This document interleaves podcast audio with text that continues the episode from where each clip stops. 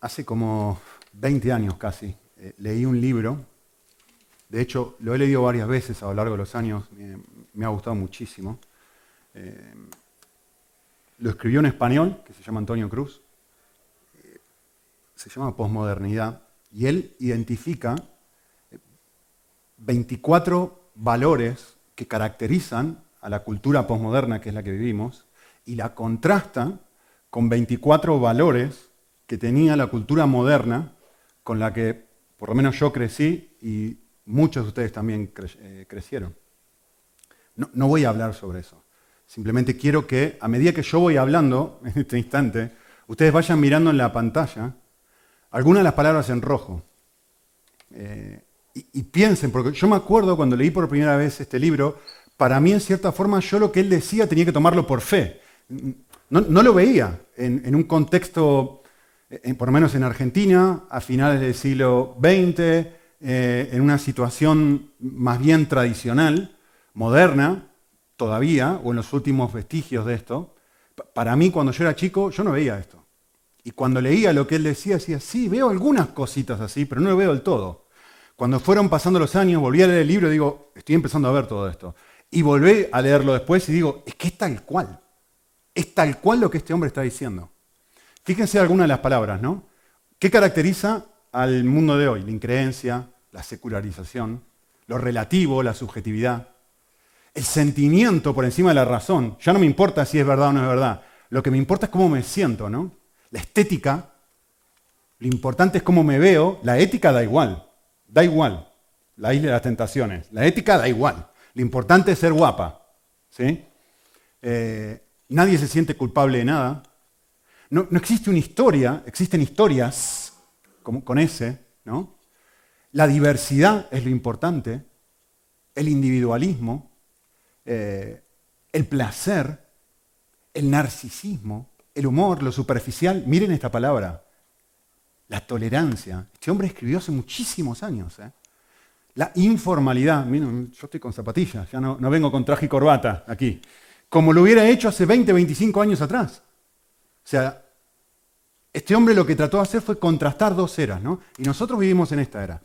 Y hay algo que él comparte, que en realidad lo dice él, lo dicen todos los sociólogos, no hace falta que lo diga él, pero hay algo que dice, que es muy llamativo y justo aplica al pasaje de hoy. Lo que caracteriza, una de las características del posmodernismo, es la muerte de los ideales. ¿Qué quiere decir esto? Lo que quiere decir es que hoy por hoy no existe nada, no hay ninguna cosa, ninguna idea por la cual merezca la pena sufrir, y mucho menos dar la vida.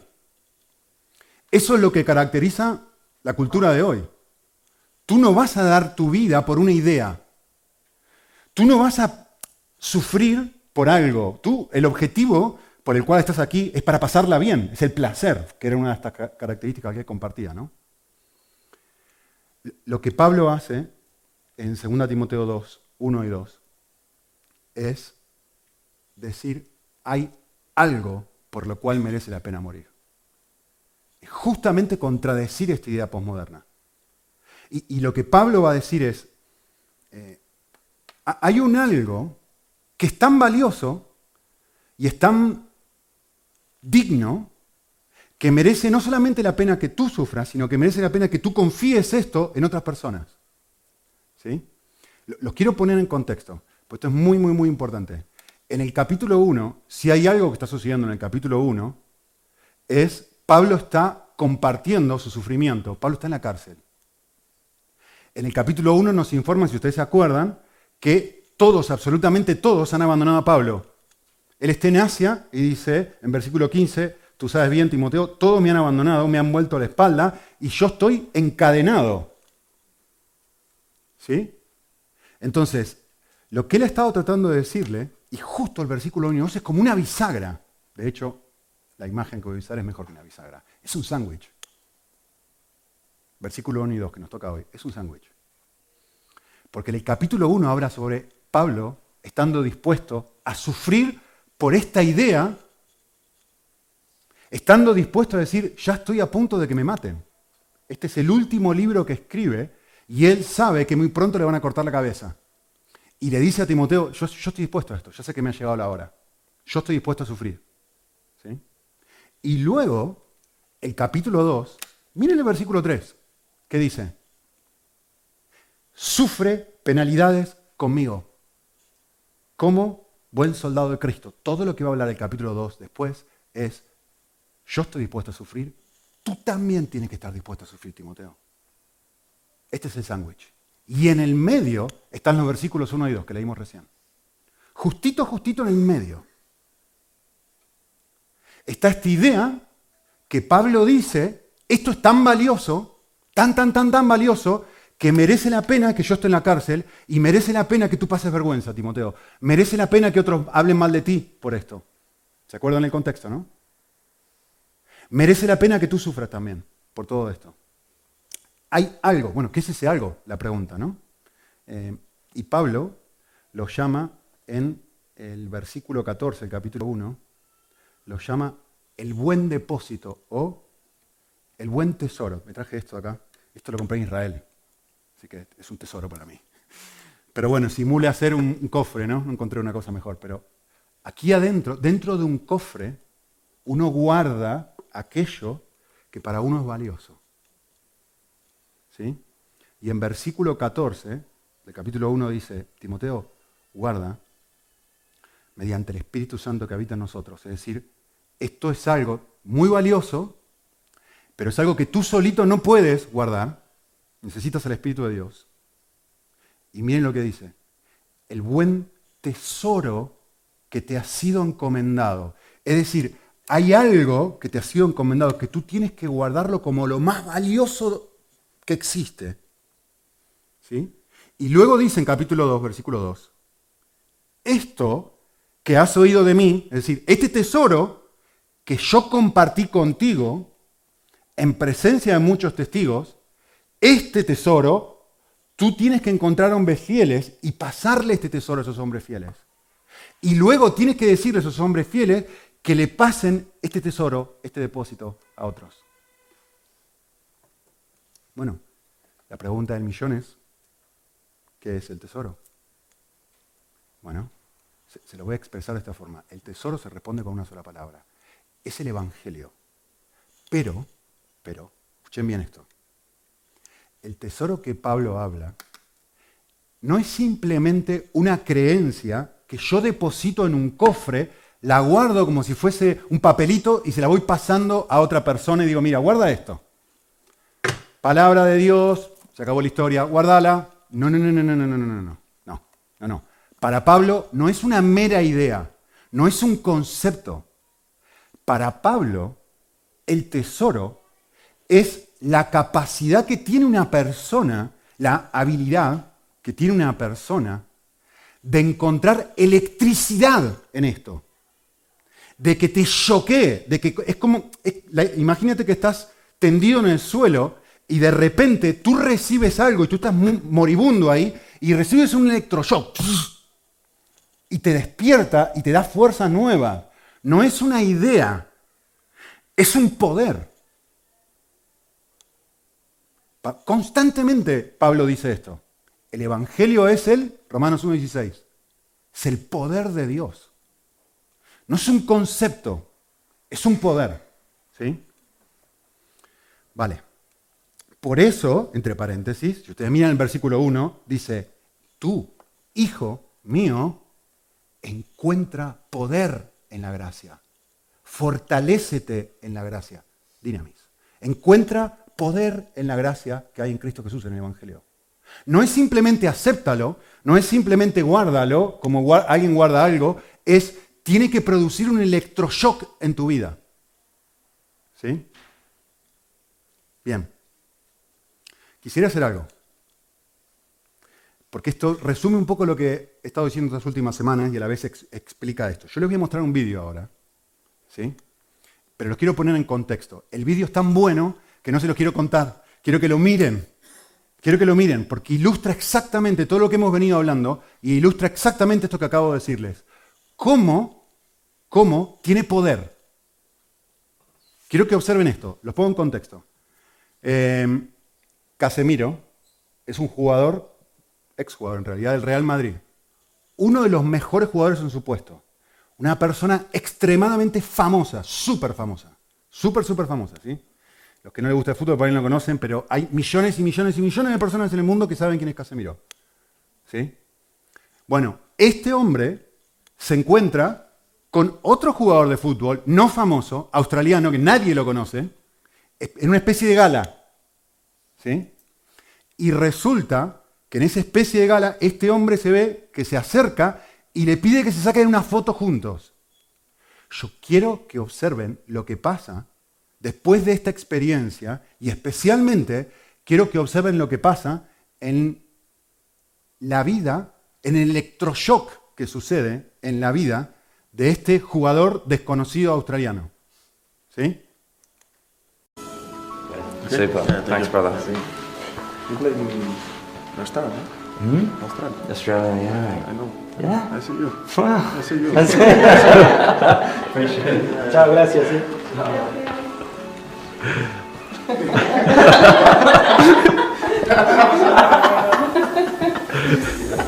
He was like, I was like, no.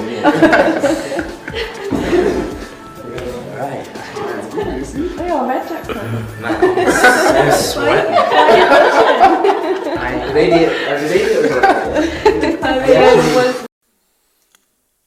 ¿Qué hemos venido diciendo? ¿Qué hemos venido diciendo las últimas semanas? Soy lo que la gente importante para mí dice que soy. Soy, tengo valor, yo valgo, yo soy importante, producto de que la gente que para mí es importante dice algo importante acerca de mí. Mis padres, mis profesores, mis compañeritos en el colegio adolescentes, las mujeres de la iglesia que me ven súper guapa, cada vez que vengo y estoy cada vez más guapa y flaca, y voy a una boda y todos me elogian y dicen algo bonito sobre mí, y ven mi peinado, y ven mis toques, ¿no? Y me observan, y eso genera un electroshock. Soy lo que la gente importante para mí dice que soy. Para este hombre Casemiro es importante, porque es un futbolista. Y cuando se da cuenta de que un hombre importante dice, te conozco, produce un electroshock en su vida. Es decir, mi valor aumenta cuando las personas importantes para mí perciben que soy valioso. Esto es lo que hemos venido diciendo las últimas semanas. Y esto es lo que ilustra ese vídeo. ¿Se dan cuenta que no es idea mía esto? Así diseñó Dios al corazón del ser humano. Así te diseñó a ti y así me diseñó a mí.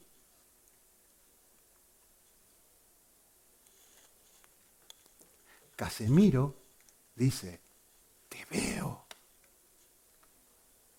Pero yo soy australiano. Yo soy un muerto jugando al fútbol. Yo no existo.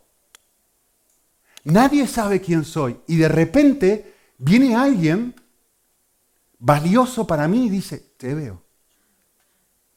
No solamente dice, me encantaron las palabras, por eso lo puse, ¿no? Dice, te conozco. I know you. I see you. Dice, te conozco. Y el tipo se desarma. No puede mantenerse en pie. Y el tipo empieza a sudar. ¿Lo ven? No hace falta ser cristiano para esto.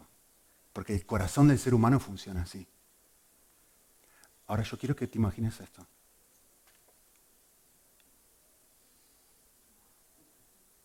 Tú eres la mujer samaritana. Nadie me ve. No solamente nadie me ve, sino que todos me rechazan. Por eso salgo a las 12 del mediodía a buscar agua. Y luego viene Dios del cielo y dice, todos te rechazan, menos yo. Yo te veo. Yo te veo. Pero es que no entendés que yo quiero desaparecer, no quiero que nadie me conozca. Y viene el Dios del cielo y viene Cristo. No, pero yo te conozco. Yo vine hasta aquí solamente para estar contigo. Cuando eso es lo que está diciendo Pablo. esfuérzate en la gracia, fortalécete en el hecho de que la gracia de Cristo se ha acercado. Porque cuando esto sucede, eso te transforma por completo. Un ciego paralítico. No tenía nadie que lo ayude. Años. Nadie lo ve. Nadie lo ayuda. Nadie está con él que puede decir, arrastrándose desesperadamente para intentar llegar y para intentar poder. Y de repente viene el Dios del universo y dice, yo te veo. Yo te veo. Y no lo puede creer. Y no puede, ¿qué pasa después de esto? Este hombre no puede parar. No puede parar de hablar. No puede parar de decirle a otros lo que ha experimentado. No su sanidad. El Mesías me ha tocado. El Mesías me ve, me conoce.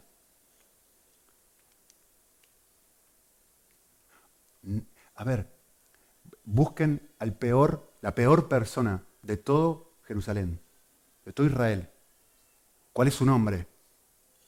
Ahí lo tienen. Su nombre es Zaqueo. No era un recaudador de impuestos, era el jefe de los recaudadores de impuestos. Era el peor de los peores, era el más ladrón de los ladrones de los ladrones.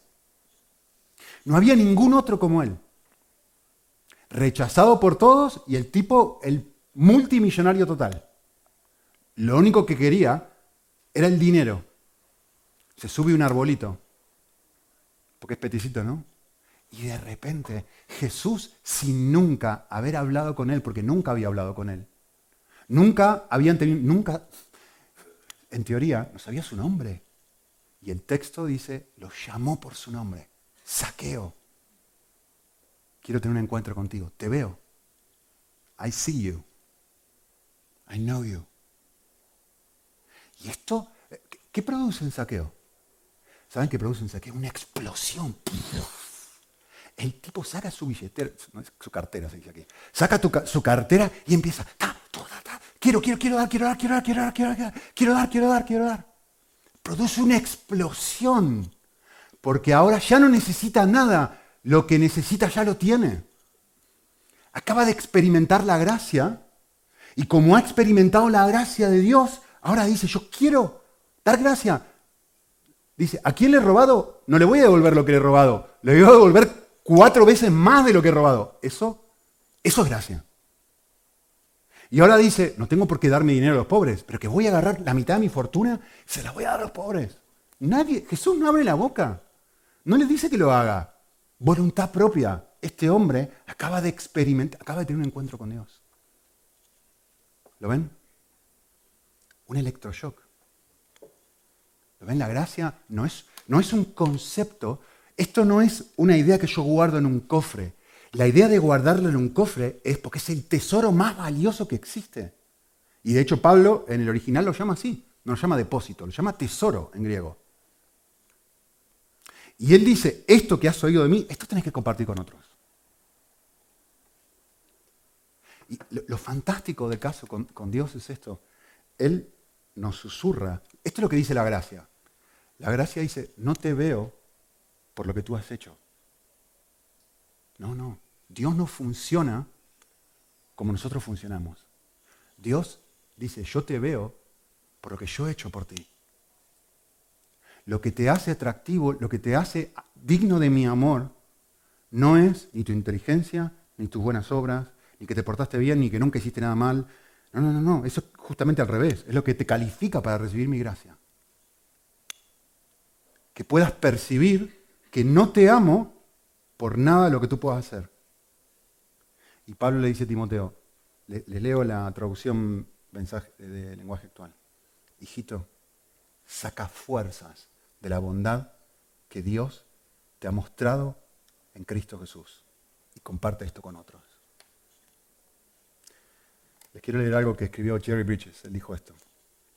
Me encantó. Vivir por gracia y no por obras significa que eres libre de la máquina del rendimiento. Delante de Dios ya no tengo que rendir. No tengo que dar la talla, ¿se acuerdan? Significa que Dios ya te ha aprobado cuando merecías reprobar. Y esta imagen es fabulosa porque ilustra la parábola, ¿se acuerdan? Dice, ya te ha pagado por todo un día de trabajo, aunque tal vez hayas trabajado solo una hora. Bellísimo. Significa que no necesitas llevar a cabo ciertas disciplinas espirituales para ganar la aprobación de Dios. Jesucristo ya lo ha hecho por ti. Eres amado y eres aceptado. Escuchen estas dos frases, no tienen desperdicio. Eres amado y eres aceptado. Él te ve, Él te toca y eres aceptado. ¿Por qué? Mediante el mérito de Jesús. Y eres bendecido. No solamente eres amado, sino que todas las cosas buenas que suceden en tu vida, la causa por la que suceden es no porque te portaste bien, no porque pecaste menos que ayer, no porque Dios recompensa a los buenos. Eres bendecido porque Dios es amor. Eres bendecido mediante el mérito de otro, mediante el mérito de Jesús. Y termina diciendo Jerry Bridges, nada de lo que hagas hará que te ame más ni que te ame menos. Te ama absolutamente por la gracia que te ha concebido a través de Cristo Jesús. Pablo dice, esta gracia es la que me hace a mí estar dispuesto a sufrir. Esto es lo que produce energía en mi corazón. Esto es lo que, Timoteo, si tú mascas esto, si tú masticas esto, si dejas que esto se asiente en tu corazón y dejas de mirar a los Casemiro de turno y dejas de mirar a que otros te den esa clase de dignidad, de valor, de aprecio, de amor que estás buscando en X. En lo que sea, en el éxito, en verte bien, en tener un buen trabajo, en sentirte seguro, da igual. Varía, para cada uno de nosotros varía. Lo que Pablo está diciendo a Timoteo es, esta gracia es lo que te permite hacer lo que ningún posmoderno está dispuesto a hacer. Esta gracia te da la gracia de poder sufrir. Perdón, eso no es debilidad, eso es fortaleza. Lo vamos a ver en un minuto. Esto es fortaleza.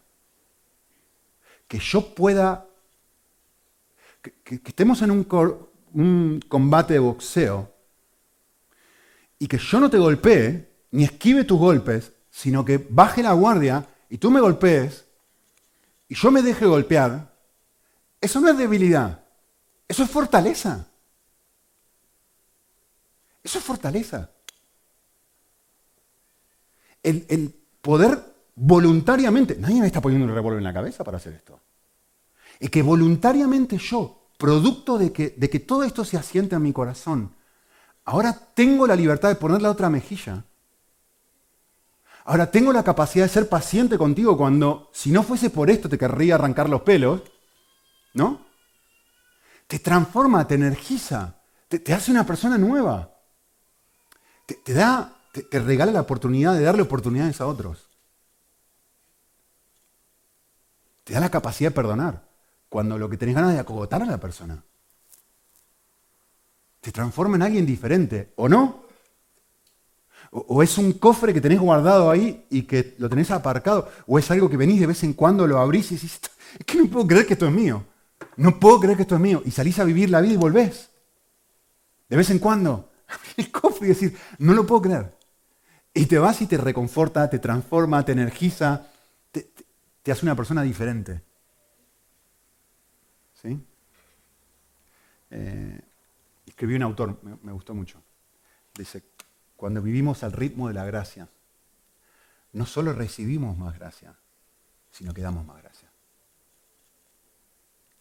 Conscientes de nuestras debilidades y fragilidades, extendemos más gracia hacia quienes están fracasando y cayendo. Lógico.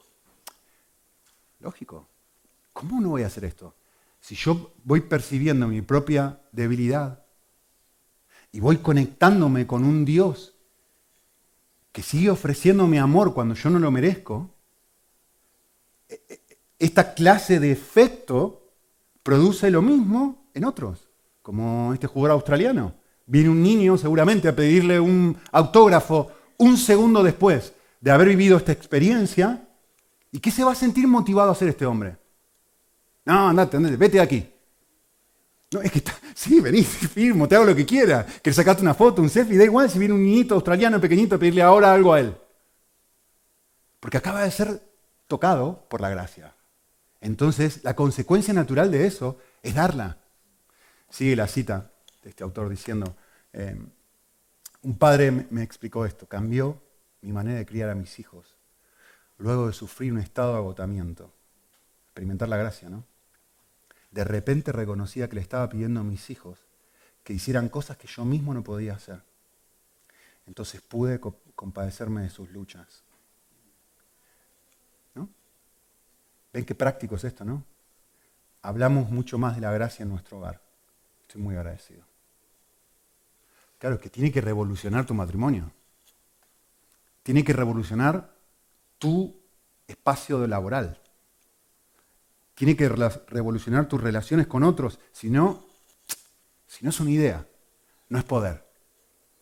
El Evangelio es una idea, pero no es poder, o no está produciendo poder en ti o en mí. Me gusta esto. Hay un autor muy, muy famoso. No voy a decir su nombre. Los que quieran después pregunten. Él estaba hablando... está escribiendo, mejor dicho, sobre cómo puede hacer una persona para salir de su tiempo con Dios, ¿no? Yo voy todos los días, paso un tiempo con Él, leo la Biblia, oro, me encuentro con Dios. Y obviamente me voy a vivir la vida, y la vida tiene un montón de sufrimiento, luchas, vergüenza, timidez, como Timoteo, ¿no? Falta de poder, indignidad, porque se siente así él, ¿no? Intimidado, porque Timoteo es un pajarito chiquitito, y están las águilas, que son los maestros estos, que le están diciendo un montón de cosas a Timoteo. Entonces tú te sientes un pequeñito, en medio de una cultura posmoderna, ¿no? Y él dice esto, dice, ¿cómo tú sales de tu espacio secreto con el Señor y te terminas de encontrar con Él? ¿Cómo tú haces para perpetuar esta experiencia de comunión con el Señor que tuviste en tu tiempo a solas y ahora sales al mundo a vivir, ¿no? Y Él hace... él dice esto, mira, lo parafraseé mucho, por eso no estoy citando textual. Pero Él dice esto, cuando tú realmente... empiezas a experimentar, o sea, cuando el Evangelio es una religión, es una idea, tú sales a vivir la vida de esta forma. Te pones unos lentes verdes y ves todo verde. Todo verde. Depende de lo que sea el dueño de tu corazón, serán el color de tus lentes. Quiero que me vean guapa. Entonces voy a filtrar toda experiencia y toda persona y toda situación en función de eso. Quiero tener éxito. Voy a filtrar todo eso en función de esto. Quiero tener más dinero. Da igual. Ponete los lentes que quieras. Y él dijo esto. Y él dice, salimos a vivir la vida sin la gracia de Dios. Salimos a vivir la vida de esta forma, pensando esto, con estos lentes. Me encuentro con la gente y te evalúo así. ¿Me gustas o no me gustas? ¿Me agrada? No me gusta tu nariz, no me gusta tu carácter, no me gusta cómo me miraste, no me gusta lo que hiciste, La pregunta, los lentes que hacemos es, a ver, ¿esta persona me gusta o no me gusta? La otra pregunta que dice él, muy buena, dices esto, ¿me sirves? A ver, ¿me sirves tú para lograr lo que yo quiero? ¿Me vas a halagar o no me vas a halagar? ¿Me vas a tratar bien o no me vas a tratar bien? ¿Me vas a ayudar a hacer lo que yo quiero que yo...? Si sí, bienvenida al círculo. Si no, te rechazo. ¿Se acuerdan Paul Tripp? La gente es un vehículo o un obstáculo a mi felicidad. Si me ayuda, genial. Si no, eres una roca. Muévete. Y Y esto es lo que él dice principalmente. Y dice, luego uno encuentra un tesoro. Uno se desmaya, como este hombre, me encanta porque casi que se cae al piso. Uno es tocado por el tebeo de Dios. Uno es sacudido por el yo te conozco. Y no tiene nada que ver con algo que tú hayas hecho. Uno vuelve a experimentar el Evangelio. Y este autor dice, ¿cuándo esto sucede? Miren, Zaqueo. Entre paréntesis, la mujer samaritana dejó todo y le fue a contar a todo el mundo. ¿Cuándo esto sucede? Dice él. Ahora se cambia el paradigma, todo cambia de color. Y ahora empiezo a ver a la gente haciéndome esta pregunta. Ups, ahí está. Sí. ¿Cómo puedo servirte? Estoy tan lleno de amor, me sobreabunda lo sobrenatural que ahora quiero darte. Ahora no vengo aquí para recibir, a ver qué puedo obtener de ti. Ahora me pongo unos lentes que te observan y dicen, a ver cómo podría escuchar yo a esta persona. A ver cómo podría regalarle mi tiempo. A ver cómo podría servirla en lo que tenga que hacer en su trabajo, o a mi jefe, o a mi esposa, o a mis hijos. A ver cómo puedo servirte. No como me incomodas, sino cómo puedo servirte. Y dice él, y hay otra pregunta. Y esto es justo 2 Timoteo 2:2. Hay otra pregunta que uno se hace cuando realmente tiene esta experiencia. Se empieza a preguntar, ¿cómo puedo ayudarte a hallar a Dios? A ver, ¿cómo puedo hacer yo para que tú también descubras el tesoro?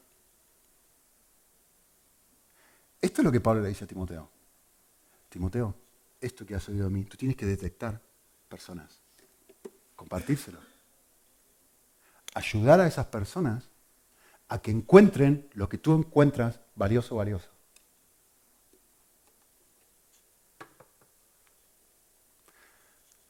La realidad es, primero lo vives, luego no puedes no compartirlo.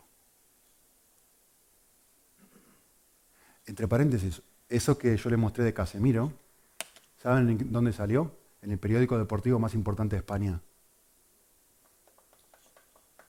Ahí lo encontré. Se comparte. Esa es la función de un periódico. Compartir.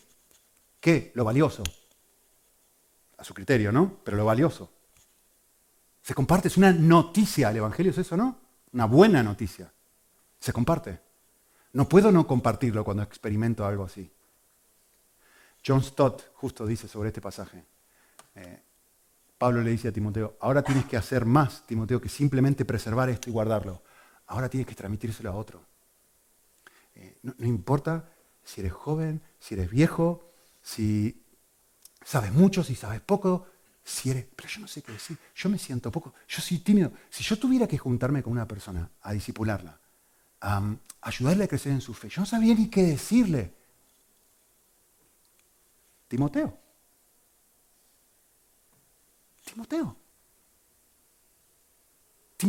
justo Timoteo. Levanta la voz y dice, pero Pablo, pero son más grandes que yo, pero yo soy un pichoncito, pero que yo no sé mucho la Biblia, pero... Y Pablo le escribe esta carta justamente para eso. Si tú tienes una experiencia real con la gracia, de repente eso es algo que tú jamás podrías hacer. Por eso el mandamiento es, Timoteo, no te voy a palmar en la espalda y voy a levantar tu autoestima. No, Pablo no hace eso. Pablo le dice, te voy a dar una autoestima que realmente puede transformarte. ¿Sabes cuál es esa autoestima, Timoteo? Tenés que encontrar fuerza en la gracia. Tenés que encontrar eso valioso. Si lo estás viviendo, esa es la consecuencia natural, compartirlo con otro. Miren esto. Me encanta este versículo. Jesús dijo, Mateo 4:19. Mediten un segundo lo que Jesús está diciendo, especialmente la parte subrayada en la pantalla. Jesús dijo, sígame, y entonces pecarás hombres.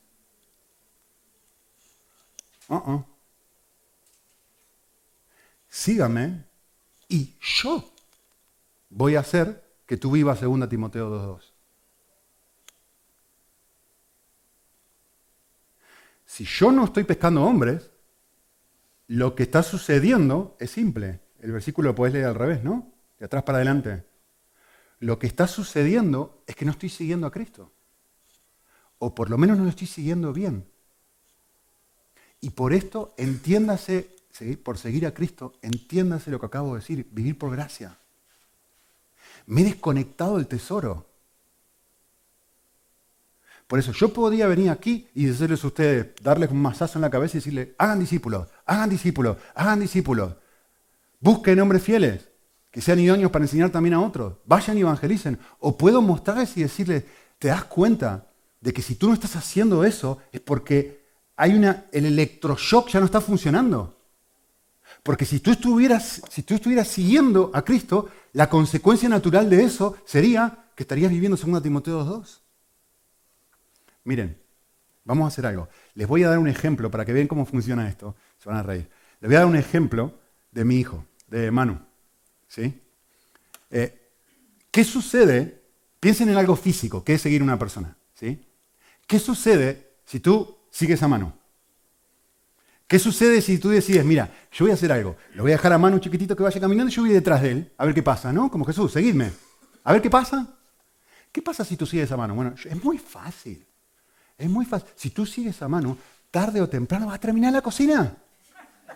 Tarde o temprano. Mi hijo es un mandibulín. Se la pasa comiendo todo el día. Todo el santo día quiere comida. Papá, tengo hambre. Mamá, tengo hambre. Papá, tengo hambre. Que no puede ser. Pero si acabamos de comer hace media hora. Tengo hambre. Tengo hambre. Es indefectible que si tú sigues a Manu a lo largo del día, tú vas a terminar engordando. Seguro. Seguro lo que va a pasar. De hecho, fue su cumpleaños la semana pasada y fuimos al mejor restaurante de Málaga a comer.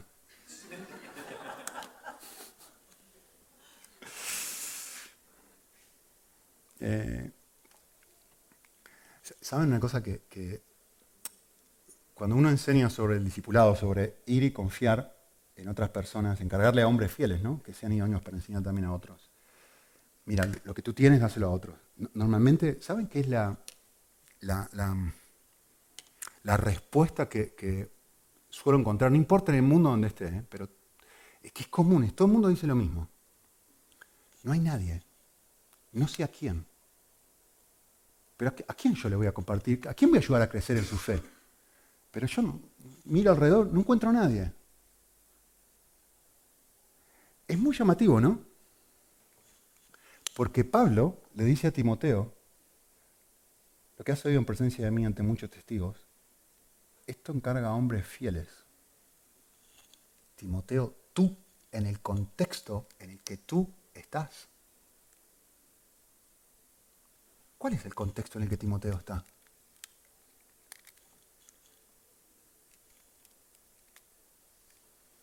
¿Se acuerdan, no? Es el contexto de mayor deserción de la fe en todo el Nuevo Testamento. Versículo 15, todos los que están en Asia me han vuelto la espalda. Y en ese contexto, Timoteo, tú tienes que encontrar hombres fieles. Pero si Hermógenes y Fijero, que eran los mejores de todos, me han abandonado. Y Pablo le dice a Timoteo, esto es como el profeta, ¿se acuerdan? Que le dice, pero si estamos nosotros solitos, todos no, yo soy el único que queda. No, te equivocás. Hay mucha más gente que yo tengo reservada. Hay mucha más gente que yo, pero yo soy el único profeta que ha quedado. No, estás equivocado. Te faltan ojos para ver.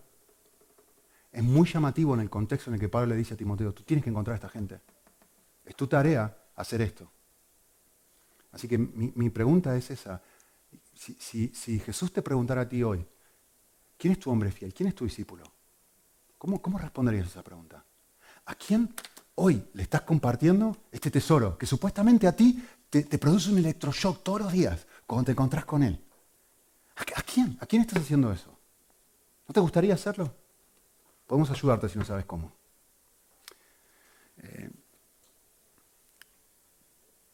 Quisiera terminar con una última ilustración, una última idea en realidad.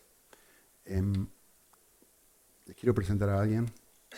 Este es mi superhéroe favorito de todos los tiempos, de todas las épocas. Lo siento, Mika se fue. A ella le gusta Avengers. Y siempre discutimos si Avengers o DC o quién es más chulo. Hay varias razones, obviamente, por las cuales Superman me gusta sobre cualquier otro de los superhéroes, ¿no? Pero hay algo muy llamativo, y quiero que... Esto es muy lindo. Si lo captás, es muy lindo. Porque así es Dios. Mira, tú te paras delante de este Superman. Y hay algo que tú puedes hacer. Con toda libertad. Volvamos al ring un segundo. Y tú tienes a Superman enfrente. ¿Sabes qué puedes hacer con él? Puedes golpearlo. Puedes golpearlo todo lo que quieras. Puedes darle un gancho en la cara, puedes darle en las costillas, puedes patearlo, puedes escupirlo, puedes hacer lo que quieras con él. No le duele. Porque es Superman. Y es mi héroe favorito. No le duele.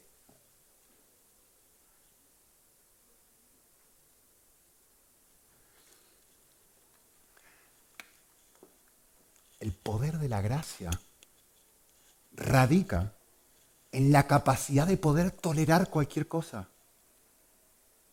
Dios es así. Cristo es así. Tú puedes caer en pornografía, tú puedes mentir, tú puedes pelearte con tu pareja, tú puedes hacer lo peor de lo peor de lo peor, tú puedes golpearlo y golpearlo y golpearlo y rechazarlo y lastimarlo y escupirle en la cara y desnudarlo, como hicieron con Cristo, quitarle las vestiduras y él se queda inmune. No se inmuta, no responde y te va a seguir amando y te va a seguir perdonando y te va a seguir diciendo, así soy yo. Te va a seguir sonriendo con amor. Ese es Dios. Eso es la gracia. La esencia de la gracia es la capacidad, es poder. Es la capacidad de poder tolerar los golpes sin que te destroce.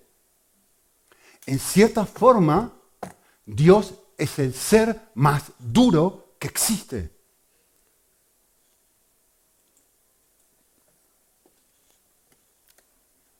Vale. Esto es muy lindo, ¿no? Ahora voy a jugar la voz del diablo. Si lo pensás un segundo, entonces no es muy meritorio para Dios tolerar nuestros pecados. Si entre comillas no le duele. Y además es un abusón, porque me pide a mí que yo viva igual. Claro, si tú eres Superman y a ti te pegan y no te duele, lógico que puedes tolerar todo eso. Yo no puedo. Yo no tengo la capacidad de vivir así. Yo no soy Superman. A mí me pegan uno, con uno alcanza y me voltean. ¿No te parece un poco abusón de parte de ti, Señor, hacer esto? ¿Pedirme a mí que yo sea como tú? ¿Pedirme a mí que tome esto y viva de esta forma? ¿Dónde está el truco?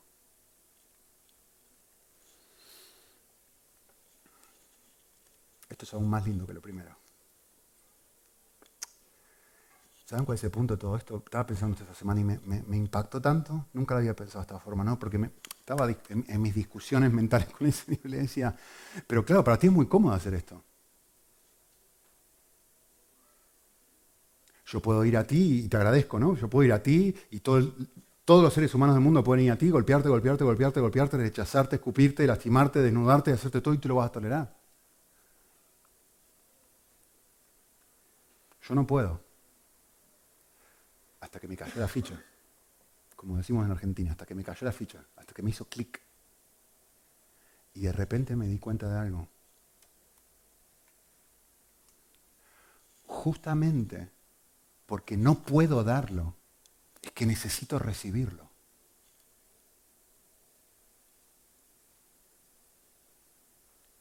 Puesto que yo tengo la seguridad de que puedo ir un Dios así, con cualquiera, con toda mi oscuridad, con cualquiera de mi porquería. Y siempre voy a recibir esa gracia. Producto de que yo tengo un Dios al que no puedo herir, entre comillas. Producto de que Él es así conmigo y yo tengo la confianza y la seguridad de que Él siempre, en todo momento y en toda situación, va a ser así conmigo. Entonces, eso es lo que a mí me transforma en una persona capaz de recibir los golpes como Él. Eso es lo que produce el electroshock. Y eso es lo que me vitaliza y eso es lo que hace el versículo 1. Me fortalece, encuentro fuerza en esto. Y entonces puedo ofrecer gracia porque he recibido gracia. Puedo ofrecer perdón incondicional porque constantemente estoy recibiendo perdón incondicional. Puedo recibir golpes porque constantemente estoy dando golpes y recibo un abrazo. Y esta experiencia me transforma en una persona diferente. Y eso es lo que Pablo está diciendo a Timoteo. Hijo mío, encuentra las fuerzas aquí para vivir de una forma diferente. Termino con una cita de John Bunyan. Dice así. Un día, mientras estaba paseando por el campo, esta frase golpeó mi alma. Tu justicia, John, tu justicia está en el cielo. Y entonces se produjo el electroshock. Y entonces vi con los ojos del alma a Jesucristo sentado a la diestra de Dios. Allí, entonces vi, allí estaba mi justicia. Así que, donde quiera que yo estaba, estos son los lentes de Dios, donde quiera que yo estaba, o cualquier cosa que yo estaba haciendo, Dios no podía decir de mí, John, Nico, carece de mi justicia, porque estaba ahí delante de Él, Cristo. Mi justicia está en el cielo, no en mí, no en cómo yo vivo, no en cómo yo me esfuerzo, no en cómo yo me comporto, no en nada que tenga que ver conmigo. Mi justicia está en otro lado. Y por primera vez me hizo así, ¡tac! Esto es lo que te comparte este hombre. Y entonces vi, dice, que no era mi buena imagen de corazón que me hizo mi justicia mejor, ni tampoco era mi mala imagen la que hizo mi justicia peor, ya que mi justicia era el propio Jesucristo. Y termina diciendo esto. Ahora, ciertamente, mis cadenas cayeron de mis piernas. Fui librado de mis aflicciones y grilletes. Mis tentaciones también huyeron. Entonces, regresé a casa regocijándome en la gracia y en el amor de Dios. ¿Hablamos con él un momento?